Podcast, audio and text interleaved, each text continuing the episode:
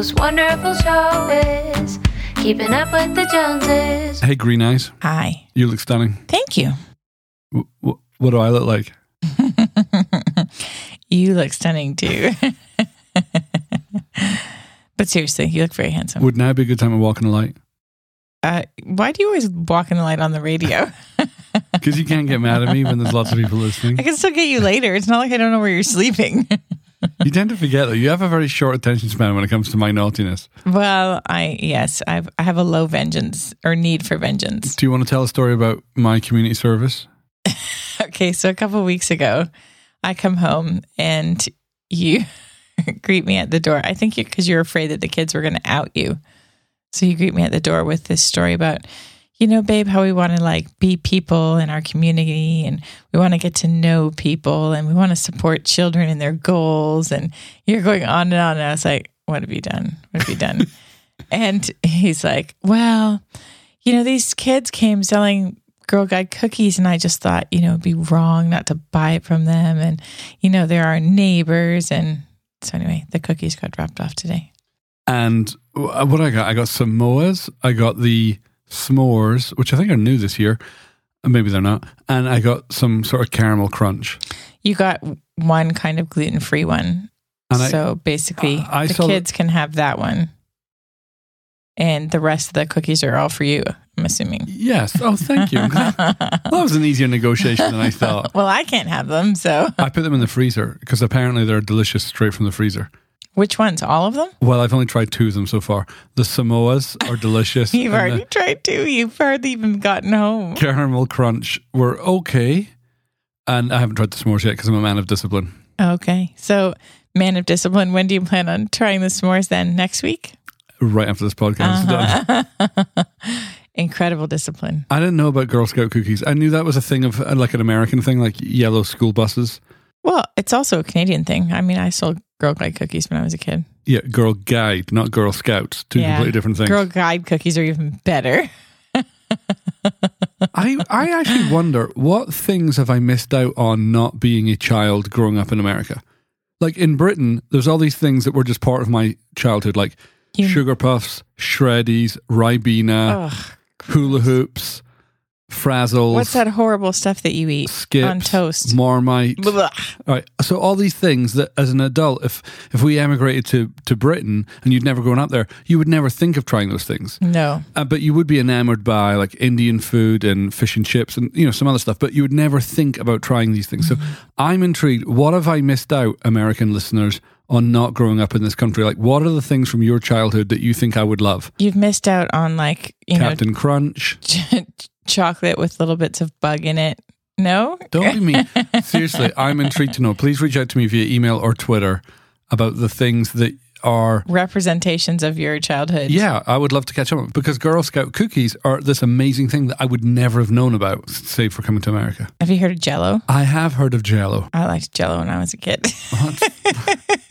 Let's get some Jello. But I had jelly. I had that in the UK. We called it jelly, not Jello. Well, Jello's much better. I'm I'm pretty sure. I had to get over the. There's a difference between jam and jelly in America. So peanut butter and jelly sandwiches, we called them peanut butter and jam sandwiches. Yes, but what is the we difference between jam and jelly? no, they're the same thing. Oh, they are? Yeah. Okay. I thought one was. Anyway, I literally don't know. So please, Americans, educate me. What have I been missed out on? I can't wait. I'm going to systematically work my way through it. You're so excited. Uh, it could be that I've missed out on some things too. Uh, I never got to eat all those sugary cereals when I was a kid. My parents wouldn't buy them. My mother wouldn't let me either. We had a diluting juice called Kia-Ora, and we were allowed that on special occasions. And and potato chips or crisps. That sounds disgusting. what? A diluting juice called Kia-Ora. It sounds like some sort of virus. Did you hear about Alan? He got Kia-Ora. Oh no, we should pray for him. we don't really do that in America. I don't think. Squash. Diluting juices? No, they're disgusting. Squash, by the way, for listeners who have no clue, is another kind of diluting juice No, that you just add water to. It's a generic term for diluting juice. So you would Right. buy Not a vegetable. It's a diluting juice. you would buy all your juice in concentrate, and then you just put a bit in it and add water. Yes. Kind of like Soda Stream, but it's with no not fizz. really juice. It's just sugar with dye in it. It's so bad. But I remember the first time going to the UK and somebody asking me, they were doing like drinks. Would you like coffee, tea, or squash? And I was like, Squash is a vegetable. How are you making that into a beverage? and I thought, you know, I'm going to pass on that. That's going to be a hard pass on the squash. Yep. But I tell you, I loved Ribena. I still have a craving for Ribena. Every time I'm in the store and I see Ribena in the international section, I pick up some. Or when you're sick and you're like, I just want hot Ribena. I'm like, you want hot sugar with dye in it while you're sick. That's not going to help you. Maybe it's black currants. It's a source of vitamin C. Oh yeah, big vitamin C content in that in that beverage right there. Oh gosh, I love you. So funny. All right, talk to me about this week. We had a great week, didn't we? We did. It was it was nonstop. We we actually tried to record this episode of the podcast yesterday. We've had our friends Ben and Sarah from Toronto here all week, and I wanted them on the podcast. And so yesterday afternoon we sat down to record in the studio, but for some odd reason it was so hot in the room. Well, it's pretty hot right now. Well, it's nowhere near as hot as it was no, yesterday. it was bad yesterday. But this is as much as we got. Hi. Hello. I think we sound delightful. That sounds like the the voice of heaven. But definitely not like a Torontonian. That How- was my point. How does a Torontonian sound? I'm not even Like sure there I is a real accent for a Torontonian. I have it. I am the one who holds the Torontonian accent. the one Torontonian It's- accent to it's rule them all. actually, it it uh, I don't have an accent. We're the only place in the world that doesn't have an accent. Mhm. So I'm sorry you didn't get to hear more of Ben and Sarah, and you're stuck with us for this week. But we did try. We're back. But yeah, full on week teaching, hosting, visiting, uh, Eating good food, making good food. You made your pot de creme again. I did. Oh, And we made the sous vide steak, and then you seared it beautifully while I caramelized Brussels sprouts and things. Yeah, it was very delicious. good. um, we saw Arrival. Yeah. What did you think of Arrival? Well, I don't typically like alien movies, um, but it was really good. I thought it was very touching and not at all what I expected. And do you think it's worthy of the eight Oscars it's been nominated for? Has it been nominated for eight? Uh, yes, I think so. well, I, I th- certainly think it's more worthy than La La Land. Am I allowed to say that? you can say whatever you want. I I thought the cinematography on it was beautiful. I thought the pacing, while I would have thought would be slow, I thought it was just perfect. yeah. And I loved. I, I thought it was a beautiful film. I fell asleep halfway through it, which I need to rewatch it. But that's just because I was so tired. I wasn't bored. I thought it was beautiful. The pacing was stunning. I fell asleep halfway through. no, to, to be yes. fair, I was exhausted, uh, not because Yes. the movie was boring. And I thought the overall theme of it was brilliant. And I thought lots of twists and turns. And I, I genuinely loved the movie. It was great. It was really good. So that's really our week. It- We've just had friends, guests, busy teaching, working. You got to speak up at One Stone in East Nashville and do Fallheart, and then uh, and that was it. Really, wasn't it? Yes. I really enjoyed being up at One Stone. Sweet church. Really sweet. And you also got to eat at Mas Tacos. I did. It was my first time at Mas Tacos. I've never eaten there. Well, you went and looked at it and went, I'm not eating here, which I'm not surprised. It, it is a bit of a hole in the wall, but babe, you have to give it another shot. Hmm. Oh, I'll try it. we can go on a date night. It's Yeah. super cheap too. It's like really inexpensive, but Okay. it's so good. All right. Well, I'm persuaded. I'd love to go. Okay. I've got to mention, I had a Craigslist win. You did have a Craigslist. I win. love Craigslist. Yeah. I, re- I really genuinely love a good deal. well, I love a good deal, but I love benefiting from other people's. Like they've moved on. So basically, Tia, who is our seven and a half year old, as she likes to be called now, Yes, she clarified this morning in the car. I called them nine and seven, and they said, actually, mummy, we're both technically halves by now. So that's how they want to be referred to. they our kids are so excited about their cousins coming to stay, and they've done the math. They've realized if our cousins do come to stay, which they are, But they don't know that yet. no, they don't, but they don't listen to our podcast, so we're quite safe. but they've done the math and they're working out where our, our cousin's going to sleep. And so Tia had said, Daddy, you said that I could get a trundle bed. And I'd really like a trundle bed. A trundle bed, for those of you who are not familiar with that terminology, is like a rollaway bed that tucks underneath the main bed.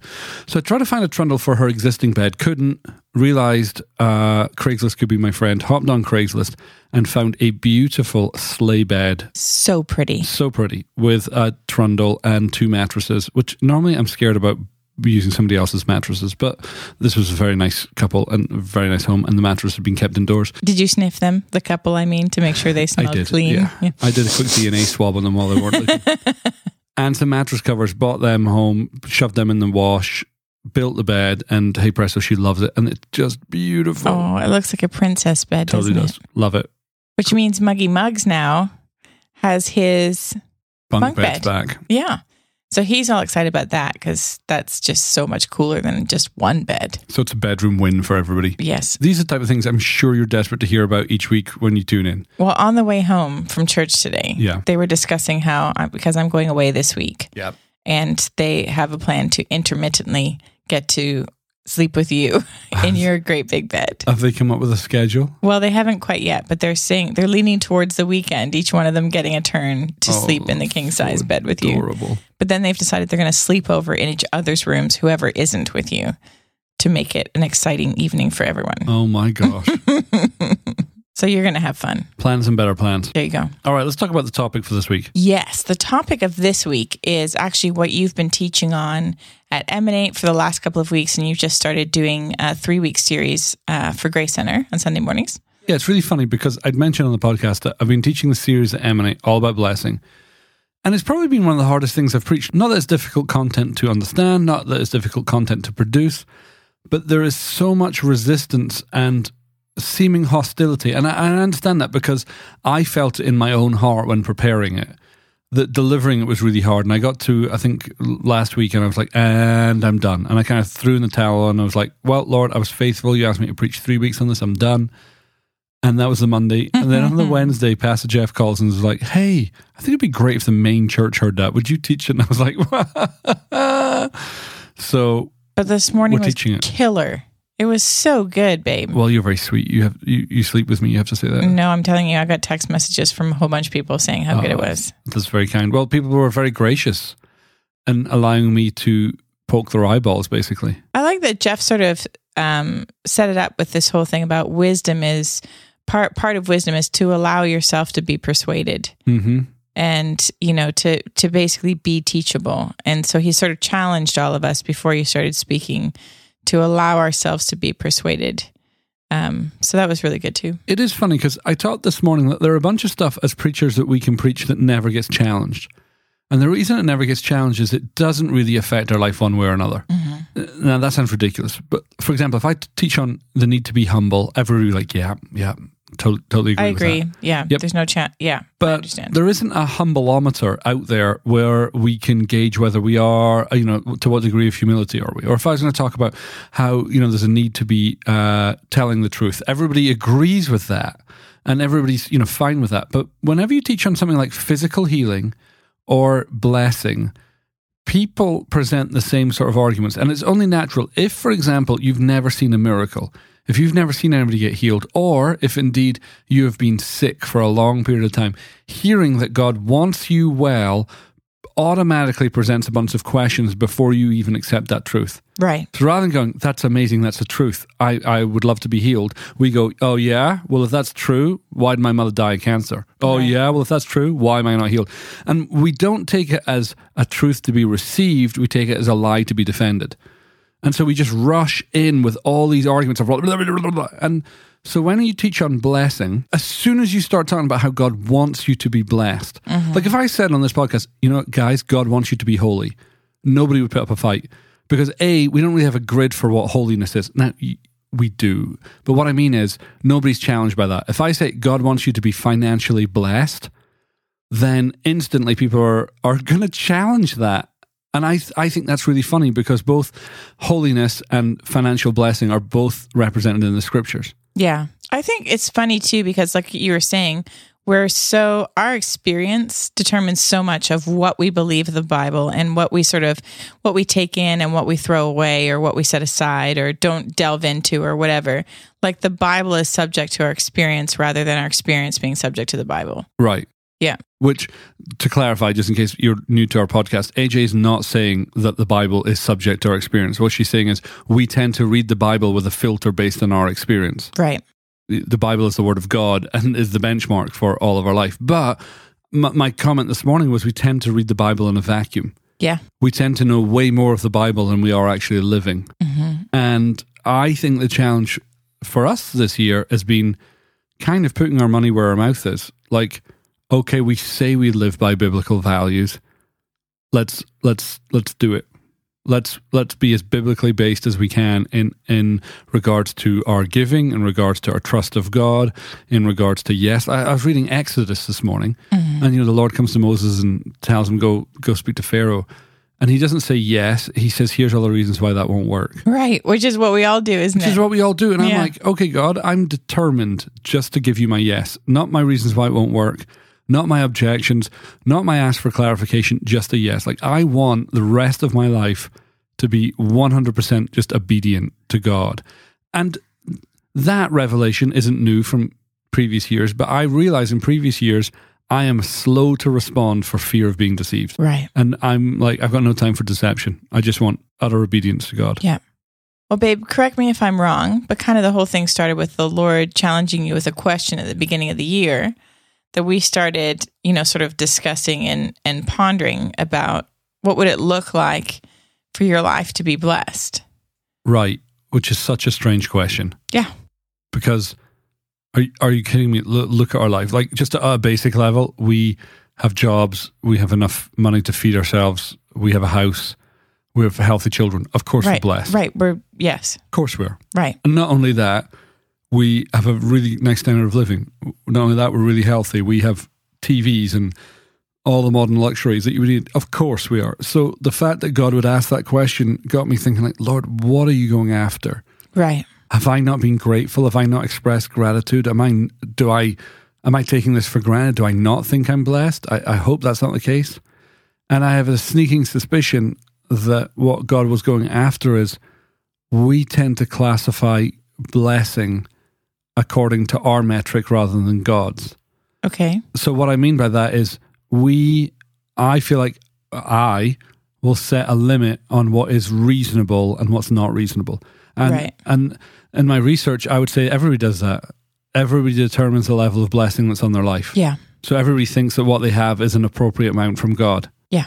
Because if you didn't you'd have more or you would have less. Yeah. So then that got me thinking, well what is God's perspective of blessing? Yes. and you know what I discovered in Scripture is is astonishing. It really is. It it made me sort of think about. I remember when I was a kid, and you know, my grandparents are absolutely amazing, and they're now at home with the Lord. I was going to say, aren't they dead? yes, You were speaking about them Um, in present I'm tense. sorry. I was like, They I'm were. confused. absolutely amazing. Um, but I remember my grandmother used to make a point of the difference between need and want. Right. And so, like, if you went up to her and say, Grandma, I need a cookie, she'd say, You don't need a cookie. You want a cookie. And you can occasionally ask for a want, um, but you can feel free to ask for a need, you know? And so I remember always just sort of having to really think about if there was something that my heart was leaping at. Well, is it a want or a need? And is it okay to ask for a Right. Or should we really only be asking for needs? Like, as long as I have rice and beans, really my needs are covered. Right. And, you know, anything more than that really is a want. And so don't be selfish. and in the light of enormous suffering that's going around the world, Right. how dare you Right. move beyond that? Yeah. It- you know, it's, it's a very, very reasonable argument, Sure. but it's not actually the one that God is presenting. I'm sure I've mentioned this before. I remember having family come and stay. Yes. And we were showing our family well we weren't showing our family anything. We were just driving around a neighborhood. And i remember uh, we were driving past some really nice houses. And one of my family members was just like look at those houses. They are disgraceful. And i was like i, I think they're quite pretty. And they're like nobody needs a house that big. And i was like oh i actually know some of the people that live in that house. They they can't be believers is what this person said. Yeah. they cannot be believers. Yeah. It is immoral to have a house that size. So somewhere along their line, their level of blessing is is drawn at a certain level, and anything above that is wasteful. Right. But my point was, hey, if somebody from the slums of India comes and looks at your house, Yes. your house is massive and obscene compared to them. Right. Like, you know, oh, wait, all your children have a separate bedroom. In my house, everybody lives in one bedroom. So there is a sliding scale, and of course, there's huge, you know, cultural implications of all those things. But when you look at scripture, the Lord is above and beyond any level of abundance you can think of, Yeah. which m- makes makes everything uncomfortable. Sure. Sure it does. I mean, I think I think that's been one of the realizations since you know we've started processing since January is realizing that the the tie in with blessing can equate to shame if you're poverty minded. Say that again. So blessing can end up with you living from a place of shame if you're still poverty minded. Oh, because you don't think you deserve what you have. Right. So having the realization that, and we've talked about it on the podcast before, for example, here we are in this amazing house that there's like no earthly way we should have been able to have. Right. And here we are and we're blessed and we get up every morning and look around and go, "Oh my gosh, I can't believe we live here. I can't believe this is our house." Right. But still feeling like a level of uh, I'll speak for myself, like I should apologize. You know, Well, because you're a pastor, because I'm a pastor, because, you know, you're not allowed nice things.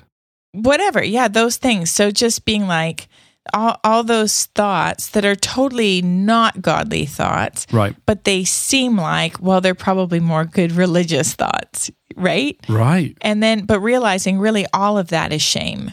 Right. All of the, and, and actually, it's hard to be shameful and thankful. So Yeah. from a place of shame, it's hard to be like, Lord, thank you for this house. Thank you for this blessing and and you know, and also be apologetic. I've, I've been reading this brilliant book. I highly recommend it. Lyle Phillips got me onto it.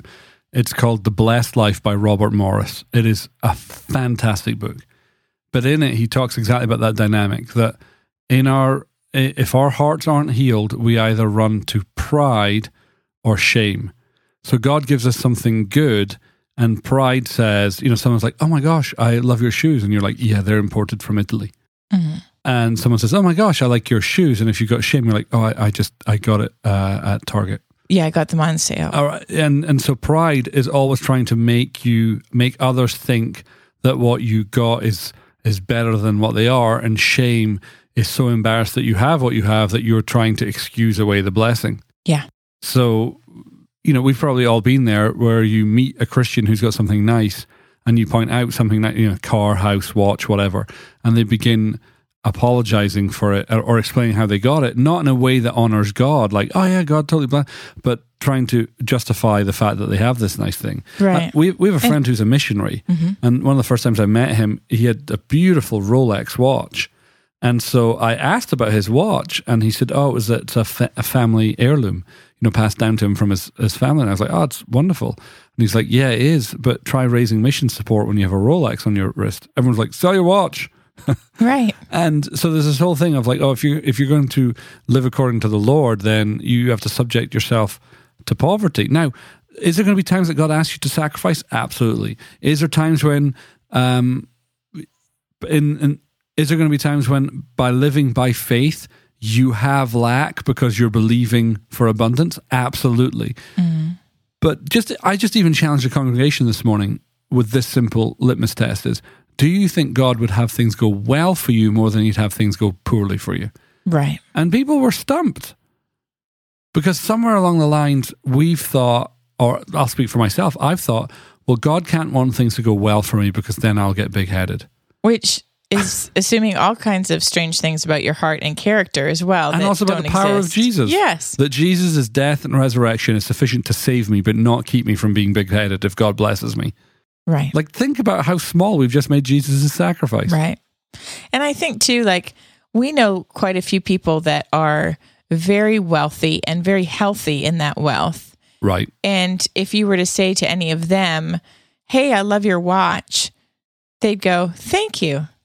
Right. Do you know what I mean? And there wouldn't be an explanation coming about where it came from or why they have it or do you know what I mean? Like that whole so there's if it feels like they can just be comfortable and thankful in the blessing that God's placed them in. Right. I want to get there.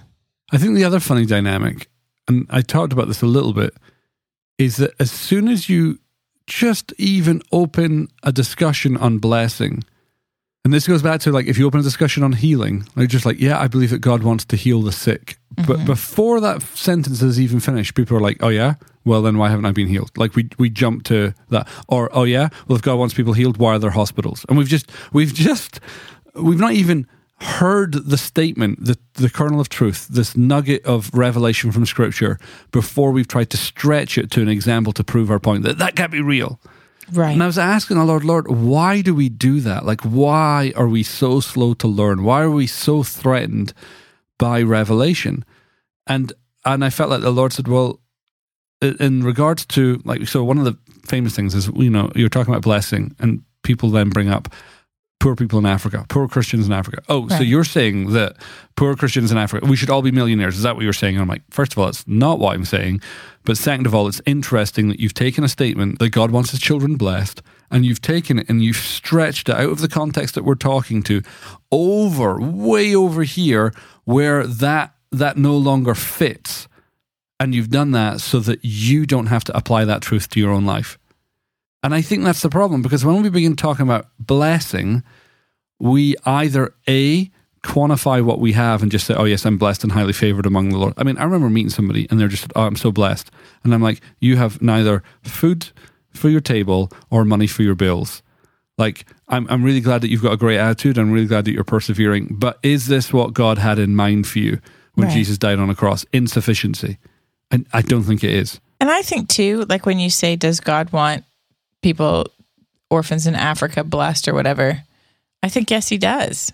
I mean, there's just a whole bunch of systems in place that that's not working out so well at the Right. moment. You know what I mean? But well, I'm I being think, facetious because people are like, "Oh, you're saying they should all have Rolexes." I'm like, Right. No, no, I, and not. not, neither were we saying we should all have Rolexes. It's just, you know, yeah, It, it is funny. I think when we talk about blessing, it highlights the lack in our life, yeah. and we'll do anything we can to have the spotlight hidden away from lack. Well, also because there's stuff to own if you're actually going to press into God for blessing. I think the problem is as soon as you make a bold statement like God wants you to be blessed, it actually indicates the areas where we're not, and we challenge it. Yeah. Bill Johnson had this. I heard Bill, and it's actually this is all Bill's fault because I heard him preaching in Toronto a number of years ago, and he said this: without a theology of blessing, we condemn the poor to poverty. Wow. And I was like, oh, oh, that's amazing. And it comes back to that whole dichotomy where in the church today, we want people who seek first the kingdom of God, but we don't know what to do with people to whom all things have been added. Right. And I, I, I think we're coming to a place where actually God's manifestation of his blessing is going to become so visible that we actually have to do some legwork to actually create a landing strip for the blessing that he wants to give us. Yeah. I think too, like when I think about it, like just thinking about the people that we know that are very wealthy, like in the in the category of very wealthy, Right. they're also probably the most incredible givers we know.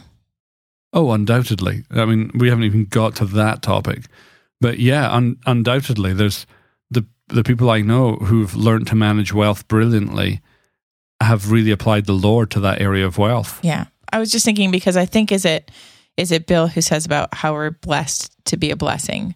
Yeah, So that's that's sort of what I was thinking about is like that statement about poverty and and condemning them to poverty is like, well, actually if we're if we're walking in blessing and we're walking in God's kingdom in terms of giving away and generosity and all that kind of stuff, that's how we shift things. right. Well, it's Bill's other line of "You can't reap more than you've planted," Right.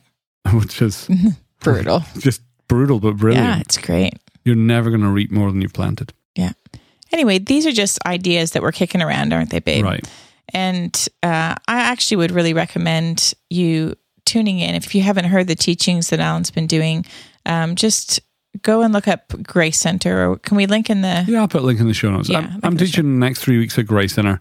The first week is already done. I'll put a link to that, Yeah, and then subsequent weeks we'll we'll link to those yeah. as well. I mean, honestly, I found it really challenging, and I've been with you in the process of it. But just, I really feel like the Lord is saying, "Hey, but what if?" Well, it's But important to know? I've been challenged by the whole thing. I'm not up here going, guys, I've got it all sussed, and you know, you unwashed masses just don't understand it. Right. I'm every morning in the Word wrestling with all this stuff, saying, God, help me, help me overcome my unbelief. Yeah, and just you know watching the lord do incredible things i'm shifting from a skeptic to a somebody who feels like okay this is a message that the church needs to hear and i um i'm loving sharing it despite the vulnerability that it requires and the awkwardness that comes with sharing it. Yeah. All right, you ready for a listener's question? Sure. This comes from Patrick. Hi, Patrick. He says, I'm single and wanting to find someone, but there is not an apparent answer from the Lord yet, or anyone who interests me enough to ask out. I experienced a good bit of anxiety and unrest about this issue. How can I cultivate rest in this season of life, and how can I ensure that a desire is coming out of a healthy place? How can you cultivate rest? I think it's that whole thing of Song of Songs: "Do not awaken love until it so desires." I think if there's if there's nobody on the scene and the Lord's not bringing anybody to it, uh, go with that. Yeah, I mean, and certainly don't panic. Um, the the deal is like, you know, God's really good. God's really, really good, and He loves to match us well. And so I would say, if there isn't somebody that you're actually seeing and feeling like, oh gosh, that would be awesome, um, don't don't panic. Just keep working on yourself. Keep working on stuff with the Lord. Keep um, growing, and when that person comes along, then you'll be even more fit or more ready, if that makes sense. Right. And as for anxiety, and there's nothing help for me say, you know, be anxious for nothing. But Scripture says, I mean, Jesus says, "Who of you by worrying can add a single hour to your life?" Like so, Patrick, worrying is not going to speed up the bride that God has for you. Right. And that's hard to hear when you're watching other friends, you know, date or get married or whatever. But I mean, cultivating in rest is just is telling. I think speaking to yourself is hugely important. Self, God's got this under Yeah. control. And uh, and as for the desire coming out of a healthy place, I think I think God cares about the desires of your heart, and some people um, that are single have desired to be single, and they're that's what they have wanted, and then people, you know, people that are married typically have desired to be married. So I don't I don't know if you have to be so much concerned about that. I think I think my biggest thing would be if if your heart is to be married and find a wife take the time between now and then when you meet her to work on you Right. and in in every area that the lord highlights to you start working on those things right? And the whole thing about uh, how do I know if my desire is coming out of a healthy place? I think whenever there's not idolatry, there's a good sign that health is happening. So if you want the Lord more than you want to be married, you're in a great place. but if point. you're like, Lord, I want to be married, and why are you not doing this? And I don't even know if you love me anymore. yeah then, if you don't bring me a spouse i'm out of here yeah, you've moved to idolatry, and that's how you know you're in an unhealthy place. Yeah. All right, Mrs. Jones. yes sir It is a gorgeous sunny afternoon. it is it's beautiful outside I want to jump on my bike okay and I want to get some points because I'm competing with a bunch of people. And, and uh, how are you doing today today I'm failing dismally. So they probably didn't preach two sermons this morning no, though. in your face. yeah that's right You don't get points for that on your Apple i Watch. know right I would- you should just be more uh, demonstrative when preaching and you get more points Yeah, right. hmm. Two things for you to think about this week. Our applications for our School of Supernatural Life are open. If you go to the link in the show notes, gracecenter.us slash school, you will find out information all about our eight month school. It is an astonishing opportunity to allow the Holy Spirit to transform your life. We would love nothing more than getting the privilege of walking with you for eight months. Uh, you can find out all the information about the school, how to apply for it, how much it costs, all that sort of stuff on our website. I'll put a link in the show notes. And this week, if you by chance happen to be in Arizona, AJ is going to be ministering with Patricia King at a conference all about the Father's love. Um, do you know if it's being streamed? i don't know if it's being streamed Oh, okay. Well, if it is being streamed, look for it on Twitter and we'll mention it. But other than that, we'll hear all about that when you get back next week. perfect Any other news we need to update anybody on? I don't think so, unless you're pregnant or anything. I am not. Me neither. Okay, All right, that's it. good. All right. you guys have an amazing week. If you have a question you'd like to ask us, go to alanandaj.com slash ask and get the show notes for this episode at alanandaj.com slash 137. Faith, life, communication, tacos and video games. Paleo donuts and the kindness of God are things we deal with every day. From Franklin, Tennessee, they are just like you and me. Alan and AJ. Oh, keeping up with the Joneses, keeping up with the Joneses, sharing their life experiences. Keeping up with the Joneses. keeping up with the Joneses. They talk about faith in God and everything under the sun. If you are a human being, there's something here for everyone.